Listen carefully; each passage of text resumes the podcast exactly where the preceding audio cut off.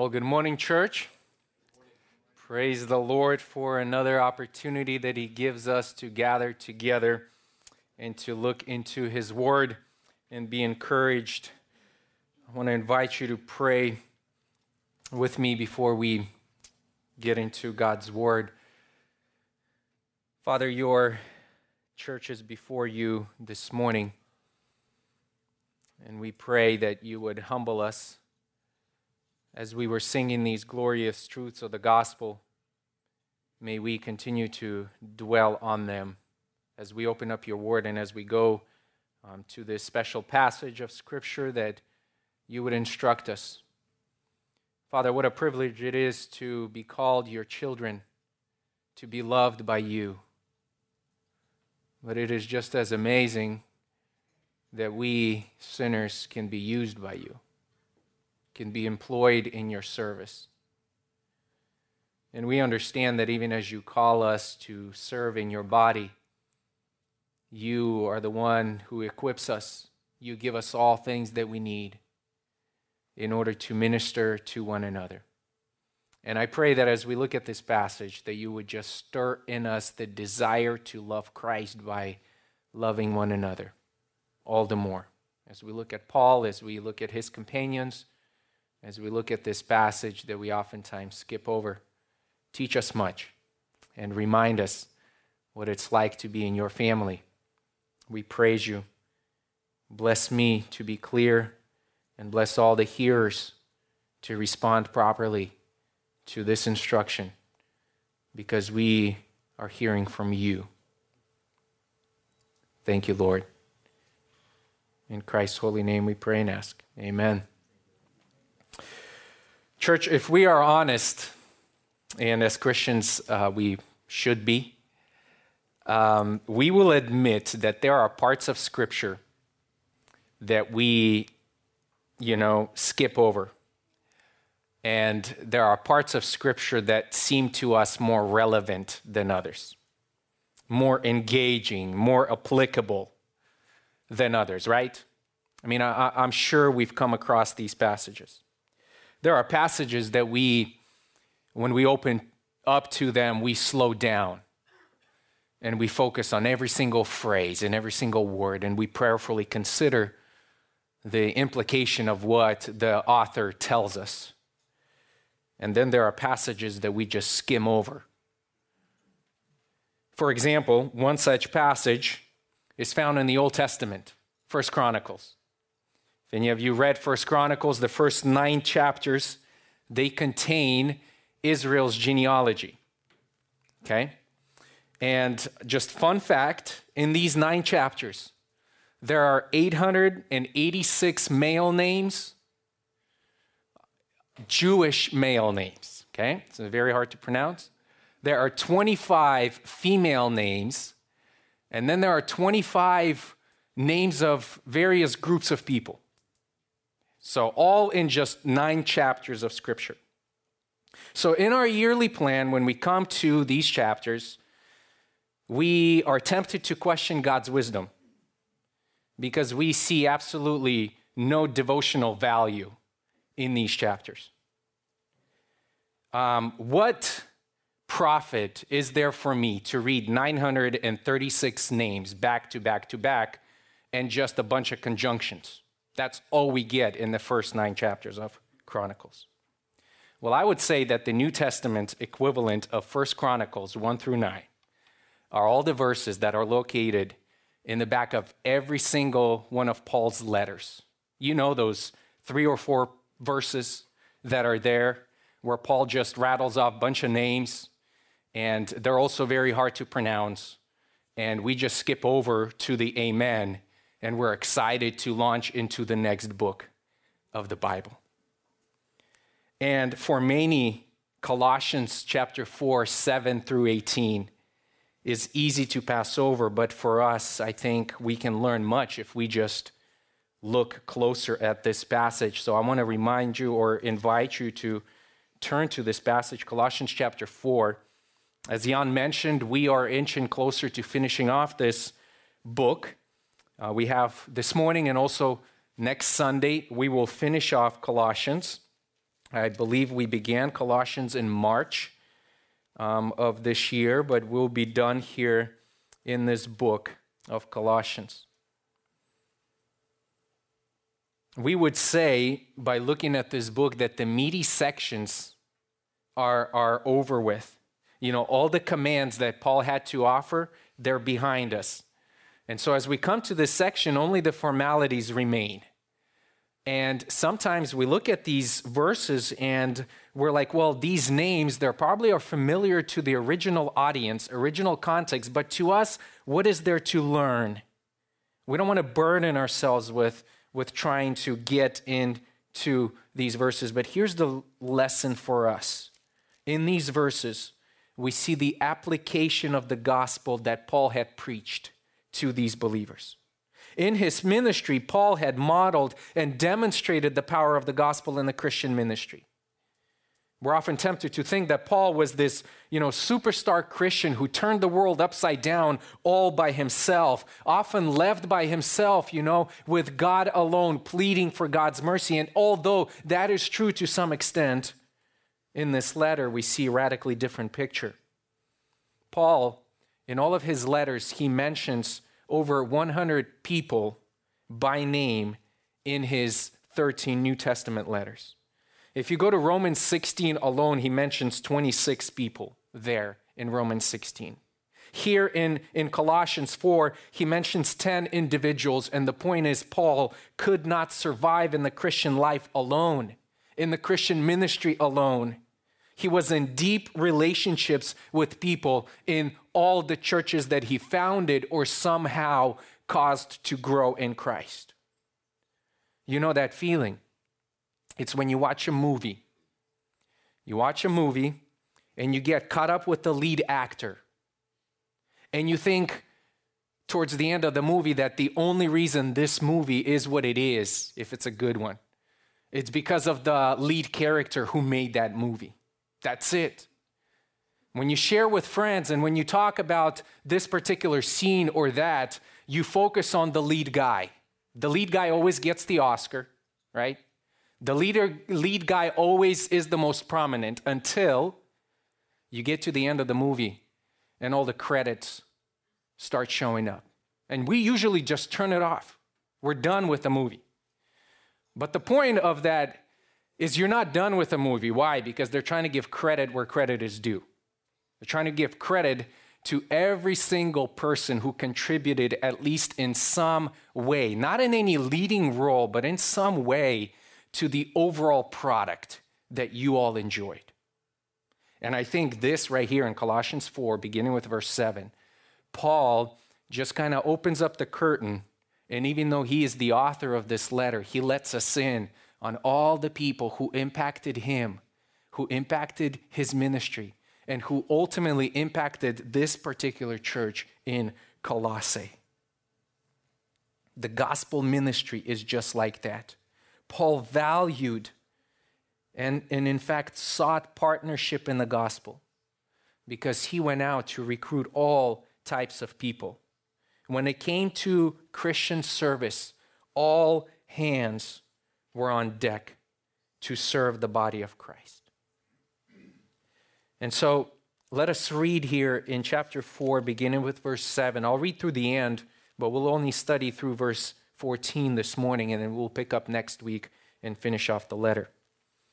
So this is it. These are the ending credits. As to all my affairs, Tychicus, our beloved brother and faithful servant and fellow bondservant in the Lord, will bring you information.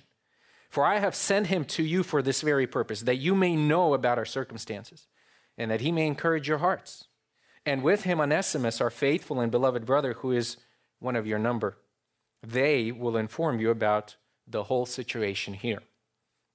Aristarchus, my fellow prisoner, sends you his greetings, and also Barnabas, Barnabas' cousin Mark, about whom you received instruction. If he comes to you, welcome him. And also Jesus, who is called Justus or Justice. these are the only fellow workers of the kingdom of God who are from the circumcision, and they have proved to be an encouragement to me. Epaphras, who is one of your number, a bond slave of Jesus Christ, sends you his greetings, always laboring earnestly for you in his prayers, that you may stand perfect and fully assured in all the will of God. For I testify for him that he has a deep concern for you all and for those who are in Laodicea and Hierapolis. Luke, the beloved physician, sends you his greetings and Demas. Greet the brethren who are in Laodicea and also Nympha and the church that is in her house. When this letter is read among you, have it also read in the church of Laodiceans, and you, for your part, read my letter that is coming from Laodicea. Say to Archippus, Take heed to the ministry which you have received in the Lord, that you may fulfill it. I, Paul, write this greeting with my own hand. Remember my imprisonment. Grace be with you. And this is the ending of Paul's letter. And as we look at these verses here this morning, I want us to, to think about this overall theme that God designed us, Christians, to be partners in God's ministry. God designed us to be partners in God's ministry. No one can do everything in God's kingdom, but everyone can do something. So, because God designed us that way, no one person can do everything, but everyone can do something. And as we look at this text, we'll see Paul's team. And I want us to look at five um, characteristics of the team uh, that, that comprised this um, gospel outreach. I want us to look, first of all, that Paul's team consisted of faithful servants. Faithful servants. Second, we're going to look at his team consisting of devoted caregivers devoted caregivers. Number three, restored deserters. Restored deserters. Number four, fervent prayer warriors. And finally, specialized workers. So we're going to go through each one as we move verse by verse. And we're going to analyze and see where do we all fit in in the work of Christ's kingdom. Number one, I want us to look, beginning with verse 4, that Paul's team consisted of faithful servants. In our previous study through Colossians, I, I tried not to jump to many cross references outside of this book, choosing to focus on the immediate context or the context uh, of the whole. But this morning, uh, we have this concluding section where Paul drops 10 names. Some of the names are just simply given there without any further context around them. So we'll be going through other passages to get a little bit more insight into who these people are so that we can learn a little bit more from them. So in verse 7, we come to Tychicus. As to all my affairs, Tychicus or Tychicus, some pronounce it, our beloved brother and faithful servant and fellow bondservant in the Lord. Now, according to Acts chapter 20, Tychicus, he is a native of the Roman proverbs in Asia, and his name means fortunate. His name means fortunate. First time he comes up is Acts chapter 20, verse 4, where Paul is in Ephesus and he plans to go to Macedonia. Uh, he wants to collect some money from all the Gentile churches in order to help the church that is poor in Jerusalem by this time, and in order to emphasize the unity of the gospel. That now Gentiles and Jews they can come together and they can support one another in the ministry of God's work. And so Tychicus here, he joins Paul on this journey to go to Jerusalem. And right away, this shows what kind of man this Tychicus was. He was a faithful servant with a sacrificial heart. He, he chooses to leave behind his home, his friends, his local church there, and to go on this journey with Paul in order to serve him. He considers himself a partner in the gospel. And it's very instructive when you read um, through the book of Acts. When Paul sets out on his journey to go to Jerusalem, many people warn him of the dangers that will take place. And even like asking Paul, Are you sure about going to Jerusalem? Because you know what you're going to expect there. And so, as they were questioning Paul, obviously his whole entourage, his whole team that was traveling with Paul to Jerusalem, probably were asking themselves the same question Am I ready to go where Paul is heading? Am I ready to endure the kind of hardship? And Tychicus never bails. In fact, a few years later, we see here Colossians, Paul is in Rome. He is still with Paul as Paul concludes writing this letter to Colossians. Now, Tychicus, according to verse 7, is a designated ma- uh, messenger because verse 7 says, As to all my affairs, Tychicus will update you on everything that is going on here. But look at the qualities of this man. He says he is our beloved brother. He belongs into the family of Christ. He has accepted Jesus Christ as his Lord and, and not only that, he is our beloved brother. We love him. Paul loved and appreciated the care of this man. Beloved brother, but also a faithful servant. He says he will bring information about me, about our team here in Rome, to the church in Colossae as to all my affairs, he will update you. He will bring you information. And in bringing this information, what Tychicus is going to do, he's actually going to take this letter that Paul is finishing up right now. He's going to take the scroll and he's going to walk over to Colossae and deliver this letter so that this letter can be read in the hearing of the entire church. But he's not only carrying this letter, if we look at Ephesians chapter 6, verse 21, Paul writes this to another church in Ephesus. He says, But that you also may know about my circumstances, I am uh, how I am doing. Tychicus, the beloved brother and faithful minister in the Lord, will make everything known to you. So apparently, this brother, this beloved brother and faithful servant, he's not only carrying one letter, Colossae, Colossian letter, he's also carrying a second letter, right? The letter to the church of Ephesus. Many conclude that that letter was not directly addressed to the church of Ephesus, but that was a circulating letter. So he's taking that church, that letter and delivering it there. But that's not all. That's not all because he's actually carrying a third letter. He's carrying a third letter to Philemon. To Philemon. Uh, if you remember when we did our introduction to Colossians, Paul is in jail in Rome, and during this time, he writes four letters. Okay, four letters. One we read, Mike read to us at the beginning Philippians. He writes Philippians, he writes Ephesians, he writes Colossians, and he writes Philemon. Now, we're going to talk about Philemon and Onesimus in just a little bit, but this brother here, Tychicus, is so trustworthy that Paul gives him three letters that he just wrote with a lot of doctrine. He hands it to him and he expects him to go to all of these cities to deliver these letters. But check this out he's not just a mailman. This man is not just a mailman, he is, he says, an encourager. He will comfort your hearts. He will bring you information that he may, verse 8, encourage your hearts. So he's a beloved brother. He is a faithful servant. He's also a fellow bond servant of the Lord. And here's the thrust of this passage in serving Paul. Tychicus knew that he was serving the Lord. What united him to Paul was their common allegiance to Christ in his ministry. They were yoked together in ministry because they acknowledged the same Lord, Jesus Christ. And I think this is the point that's often overlooked in our service. We don't, we don't often think about this, but those of us who, who serve in any capacity in this church or in other churches, we should be serving Christ as slaves of Christ, as bond slaves of Christ. Why? Because he bought us with his blood. He bought us, he redeemed us, it says in First chapter of Colossians. He redeemed us and we belong to Christ, and He enrolls us in His ministry for the sake of the saints. But you know something else? Tychicus wasn't just a messenger who could be trusted with delivering letters and, and updating people about their circumstances.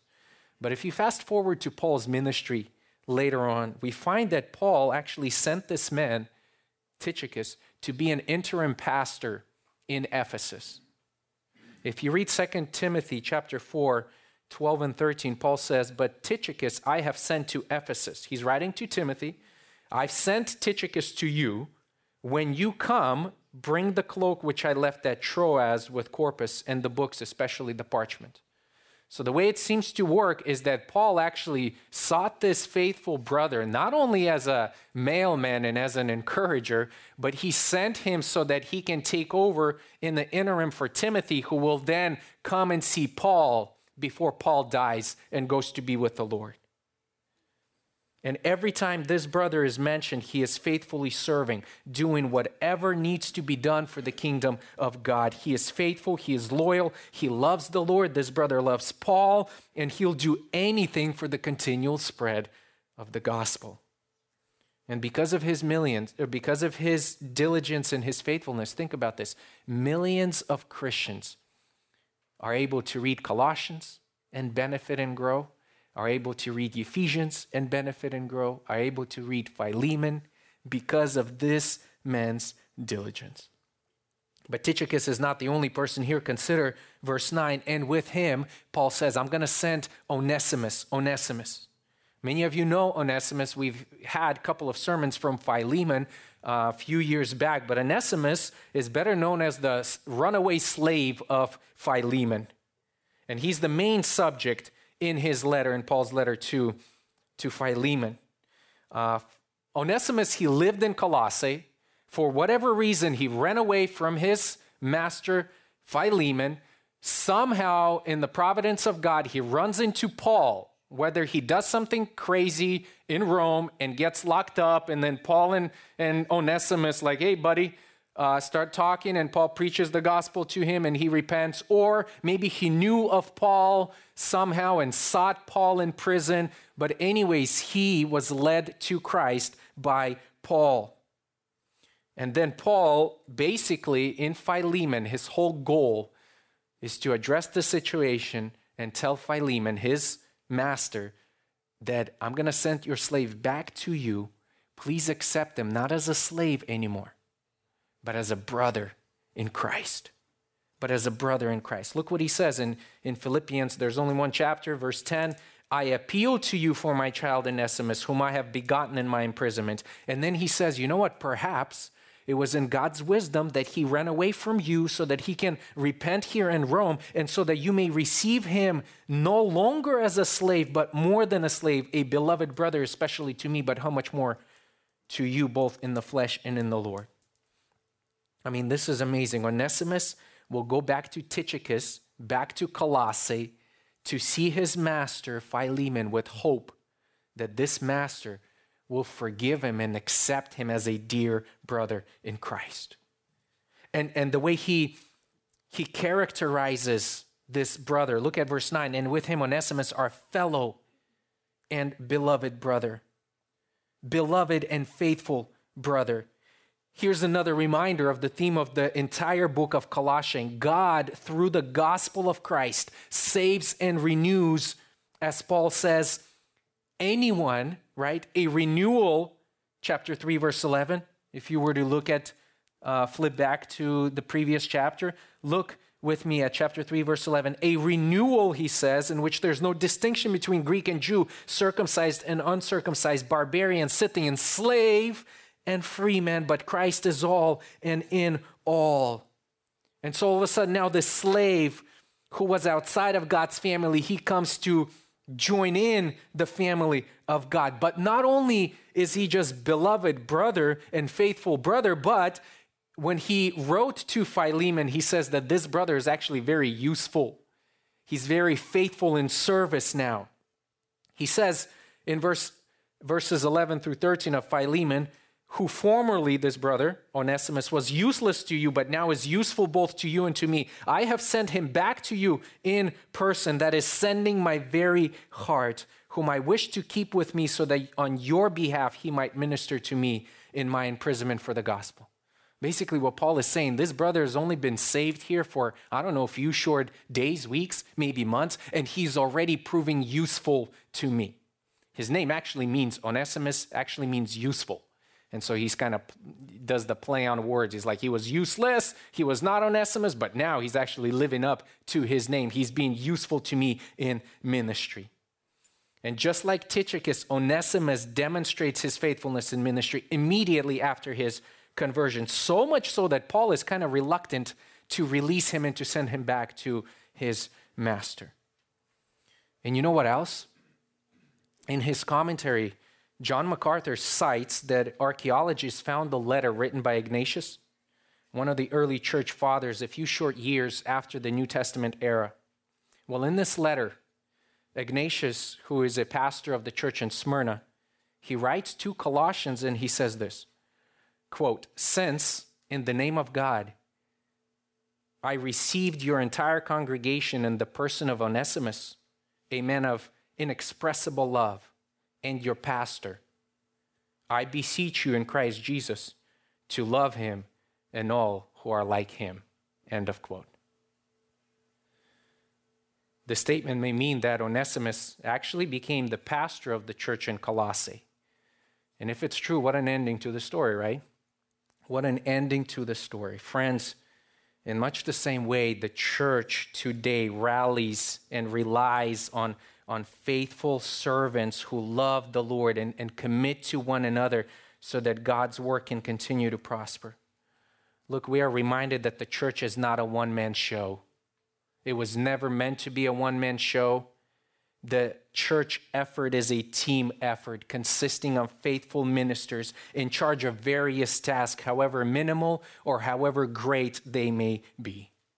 Tychicus was a fame, faithful man in small things and was raised up even to replace a pastor. Onesimus here was a recent convert, and he immediately proved to be useful and fruitful in ministry. And friends, praise the Lord that even here at Grace Hill, we have a lot of people who are faithful, just like these men are. You know, especially now during this season where some people had to step back from ministry. We saw that many of you stepped up to the plate to serve in various capacities, to put your giftedness to work and your abilities, and to pray and to minister to saints. What a gift you are to the church, brothers and sisters. It's really encouraging to see as we read here Paul's portrait that we can look at our church and see similar things. And in talking to many of you who are serving, you're communicating, and we're encouraged to hear that your motivation is to serve Christ. That is why you serve. You're doing it as bond slaves of Jesus. Look, if the great apostle Paul needed a team to further the work of the gospel, what to speak of us? what to speak of us. We need to rally around one another to get the work done. So, first, we see that Paul's team consisted of faithful servants, but second, here, Paul's team consisted of the devoted caregivers. Devoted caregivers. You know, when you're a leader like Paul, heavily involved in ministry, you not only need faithful servants and co laborers, but also you need people around you who can feel your burden who can carry your burden, who can become your encourager. You know, their primary concern uh, of this group or of these people is not to take care of programs, is not just to have another ministry, not to get involved in great things. No, their primary role is to care and to encourage fellow ministers. And that is so, so vital and so important. And that's why Paul surrounded himself with such men. In verses 10 and 11, Paul brings up his Jewish brothers, co workers, Aristarchus, Mark, and Justus. And he says about Aristarchus, he is my fellow prisoner. Verse 10, he sends you his greetings. He was a Macedonian Jew from Thessalonica, according to Acts chapter 20, verse 4. And he joined Paul then, and he actually was one of the guys who experienced the shipwreck uh, on the island of Malta, according to Acts 27. And here Paul describes him as a fellow prisoner, literally means one who is caught with a spear, war captive, prisoner of war.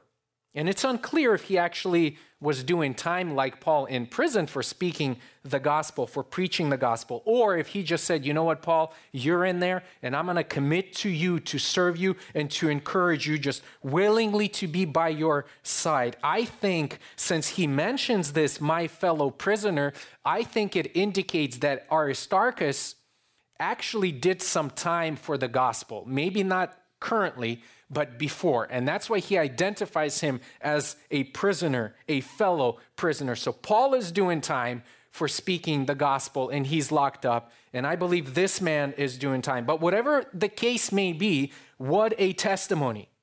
What a testimony of this man's faithfulness to a fellow brother, a fellow minister. Now, we'll talk about Mark in just a minute, but skip over to Eustace and also Jesus, who is called Eustace or Justus. You know, any of you ever looked up your name on Google to find out what it means and if you're living up to it? Like, do that. If, if you don't know what your name means, maybe you should look it up and, and see, you know, how you're doing. Um, my name, for instance, uh, comes from Greek name Timotheos, which means honor to or honoring God, which is a pretty high calling, right? Um, parents um, put a lot of pressure on me when they named me Timothy. But then I started studying this verse and, in verse 11, and look at this guy's name. And also Jesus, who is called Eustace. Jesus is Savior, okay? Savior. And justice is to be just or righteous. So this guy's name is Jesus, the righteous one. Okay? So talk about living up to, to that name. Um, we don't know anything else about this man other than that he's a Jew. He is from the circumcision, Paul says. And these are the only Jews who got behind Paul and surrounded him in ministry. I mean, it's hard to believe to how many Jews Paul ministered throughout his lifetime in ministry, and only three guys of his fellow brothers, three Israelites, three Jews actually stuck around with Paul and said, Paul, I believe what you believe. I accept Jesus Christ as my Savior, just like you accept Him. And I'm willing to suffer and go as far as you go for Jesus Christ. It's amazing what he says. These are the only fellow, look at this, workers for the kingdom of God who are from circumcision. The rest are Gentiles. And look what he says in verse 11 and they prove to be an encouragement to me. Even though there are only three, these men are gold in my ministry. The, the term here to be an encouragement means to comfort, to give care, to, to provide soothing relief. Like when something, you're, feeling sharp pain and then you take medicine and, and it relieves you of that sharp pain, that's, that's what these men are doing. They're coming alongside Paul and they are giving him care. They are soothing his pain. They are encouraging him to keep going. Church, let me tell you how these caregivers and how these encouragers, they're so important in ministry no matter where you serve the Lord. You need fellow saints who will stand with you, who will provide support, relief when it's most needed, so that the work of Christ in ministry will not suffer. Consider Aristarchus, Eustace, along with Mark. Imagine what kind of pressure these men were under. Just three out of the entire nation who trusted Christ, who forsook the law and everything else that was promised to them in the Old Testament and said, I'm going to suffer with this man. And they were eh, great encouragers. It takes these men for ministry to be successful. So we have faithful servants, we have devoted caregivers, but Paul's team also included restored deserters. Number three, restored deserters. And I want to look at Mark real, real quick here. Um, he mentions Mark in verse um, 10, and he says this Barnabas' cousin Mark, about whom you received instruction, if he comes to you, welcome him. When he comes to you, welcome him. Now, Mark's given name was John, actually. Mark is his Latin name. And we encounter Mark in Acts chapter 13. We read that Mark accompanied Paul and Barnabas during their first missionary trip. However, during their time of ministry, something happened. Maybe the pressures of ministry, things got really difficult. And Mark just said, forget it. And he it literally says that he deserted them and left, went back to Jerusalem. He said, I can't handle this pressure of ministry and I'm out. Two chapters later in Acts 15, when Paul and Barnabas now are thinking about, hey, we should go back, revisit the churches, plant some more. Second missionary trip, they're having this discussion, and Barnabas is like, okay, we're going to take up Mark and we're going to go with him. Paul says, no way. No way. We're not taking Mark because Mark's track, track record with Paul was not very good. And so the conversation got so heated that Barnabas and Paul even split up. And Barnabas took Mark with him and went, and Paul took Silas with him and started doing ministry. Now, what happened? Um, I, I, I think here in verse 10, that is why Paul writes, he says, about whom you received instruction. If he comes to you, welcome him. The reason why he has to put these things in is because Mark, I think, had a reputation of being a deserter, of being a failure here. And I think one of the reasons, one of the clues here that we get why Barnabas wanted Mark to be with him is here. He, he is his cousin. So that's perhaps one of the reasons why he wanted to grab with him. But what happened to Mark? All of a sudden, here we see Paul and Mark are ministering on the same team. And he says, This guy is not only just on the same team, but he's now encouraging me. Paul, I thought you didn't want him with you in ministry. What happened to him? Well, I think we get a possible clue in 1 Peter chapter 5 verse 13. Peter writes to saints scattered and he writes this at the very end She who is in Babylon, chosen together with you, sends you greetings, and so does my son Mark. My son Mark. Church, if any man knew what it's like to fail, certainly Peter knew how to fail. Remember what happened to Peter? He denied Christ three times. But fortunately, Peter also knew how to deal with failures, having been restored by Christ after his resurrection. So, most likely, he took Mark under his wing and discipled him. And that's why he said, By the way, Mark, my son, my son greets you also. Perhaps that's why here in verse 10, Paul instructs the church when he comes to you, accept him, brothers. Church in Colossae, don't look down on this brother. He is now restored. The Lord brought him back into ministry. He's now faithful. Include him in the spread of the gospel. And here's a reminder, friends, that there's always hope for failures. You know, God gives second chances. Paul knew it. He was a living second chance. And he recruited Mark again and was not resistant to using him in ministry. Mark ended up encouraging him just like Aristarchus and Eustace. Like Mark, I want to encourage those of you who perhaps are wavering in your service to one another Look at Mark, consider his example. You know, maybe you bailed in service before and we you feel like you can't resume back your ministry. Renew your focus. Identify your line of ministry, pray and get back to being a partner in the gospel work.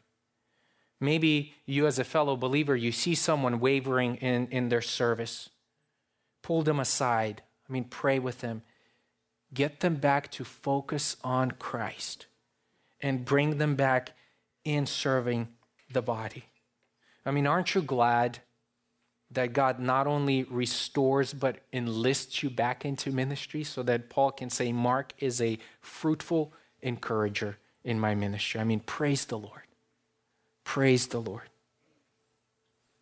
I want us to look at also in verses 12 and 13 fervent prayer warriors fervent prayer warriors. Look with me at verse 12. Epaphras, who is one of your number, a bondslave of Jesus Christ, sends you his greeting.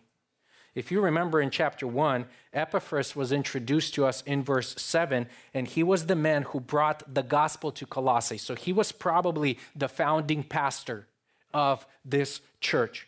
One of your number, he says, Epaphras, who is one of your number.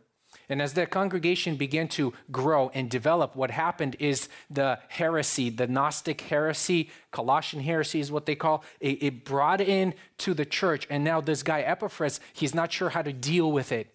And so he cares for the church so much that he travels from Colossae to Rome in order to get some feedback, get some instruction. Paul, how are we supposed to deal with the onslaught of heresy that is happening in Colossae? Tell me what to do.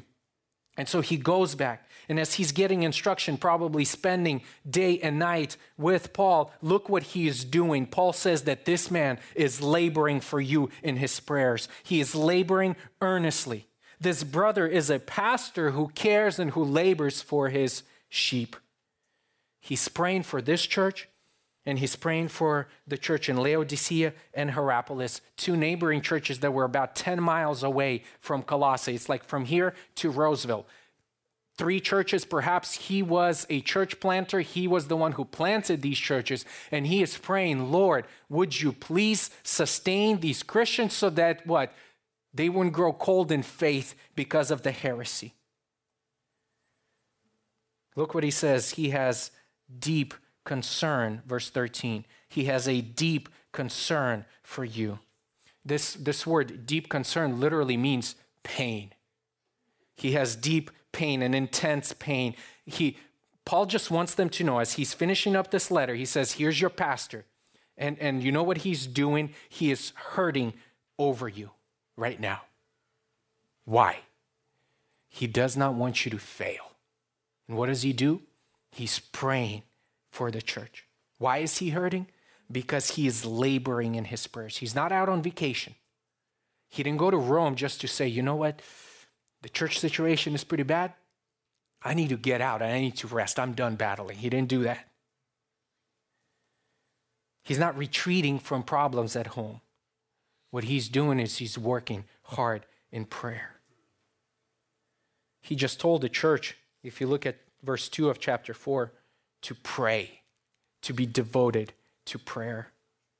And he brings up their own pastor who's doing just that. He says he's agonizing in this intense and fervent prayer, knowing that this is how the Lord is going to sustain his church. MacArthur says prayer is not simply flipping up little thoughts to God.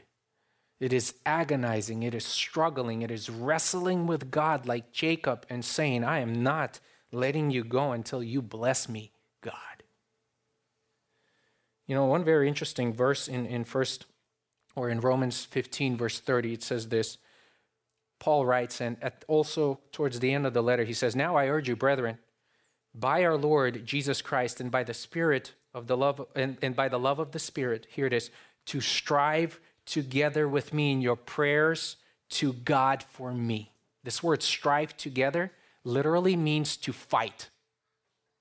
He's not saying just, you know, spend five minutes in your prayers for me.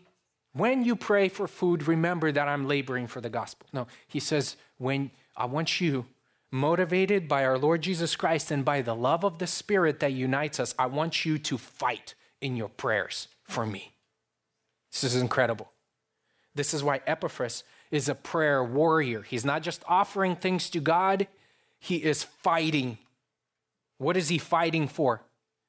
Paul says, he is fighting that you may stand perfect and fully assured in all the will of God. He is fighting and laboring that these Christians back home, their churches, would be complete in the will of God, would be made mature in God's will.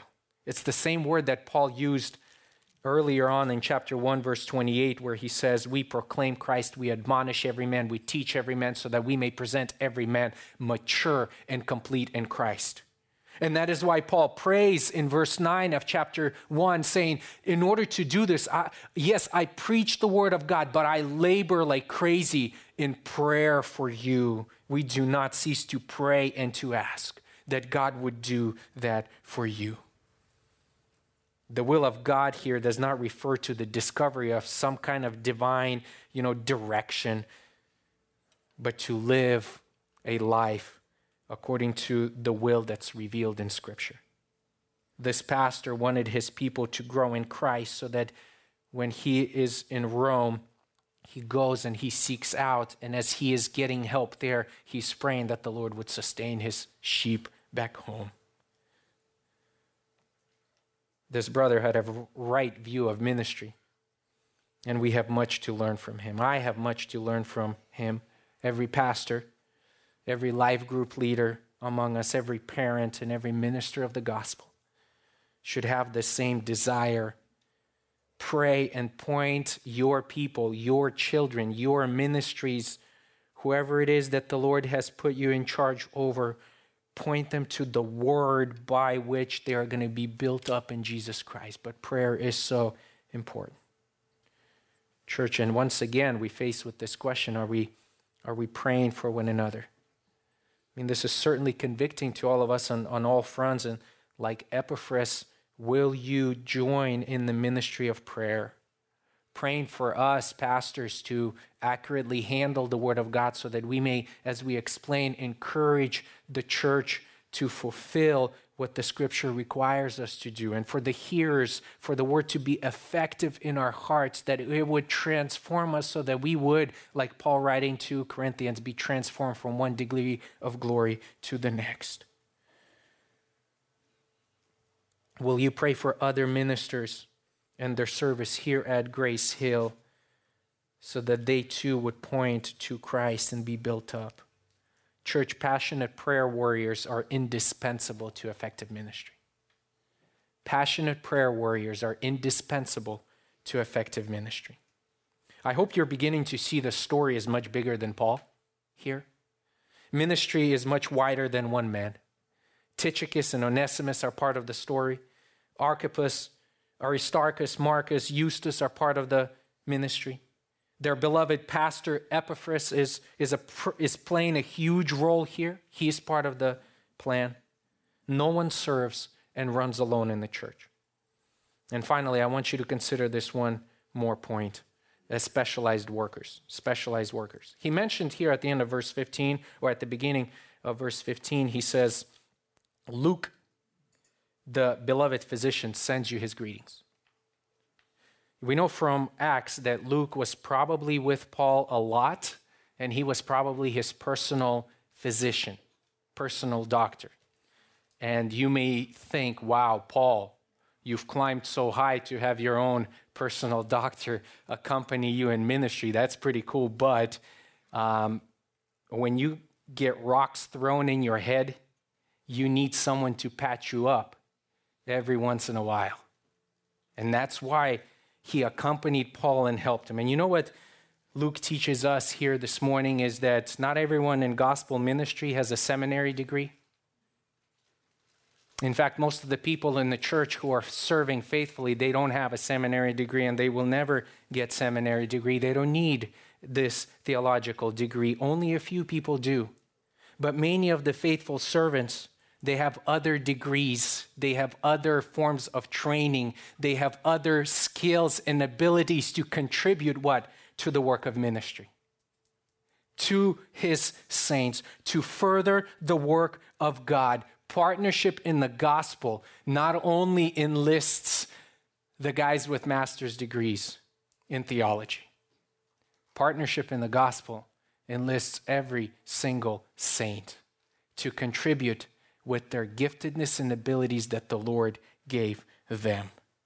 And it's great to see, even in our church, specialized workers stepping up in various ministries. You have abilities, natural inclinations. You have guys who are wired differently, tech guys who are helping out in media. That is great. It furthers the progress of the gospel. Thank you, guys who are serving there in the back, who are coming in and, and setting up every single Sunday so that we can broadcast these services and serve people. We want to thank those who are in charge of video and photography, taking care of these ministries, using their abilities to propagate the gospel through the digital medium. Accountants who are serving in the body, musicians who have inclinations that others don't have in order to lead people in the worship of God, and many, many more. Those of you who are wondering how you can put your gift and ability to work, come see us. As we wrap up our study, I want to just make three short observations about the gospel in this section. Number one, the gospel unites diverse groups of people. I mean, Paul was basically in every single book that he wrote, he emphasized this one person that the gospel is not only for the Jew, the gospel is for everyone. And here, this list, we have all kinds of people. We have slaves, we have masters, we have Jews, we have Gentiles, we have male, female is coming up here at the end of this chapter as well. Everybody, right? Different socioeconomic classes, everyone is united in Christ and are enlisted in ministry to further the gospel. So the gospel unites diverse groups of people. And by God's grace, we want to reflect as our body this diversity as well. Not only in those who come and participate with us in service, but those who actually serve. Number two, the gospel produces supernatural love and fellowship. I mean, this is just amazing. When you look at Paul and, and, and uh, consider, observe all the words that he's using for love. Like, Paul is not afraid to elevate other people.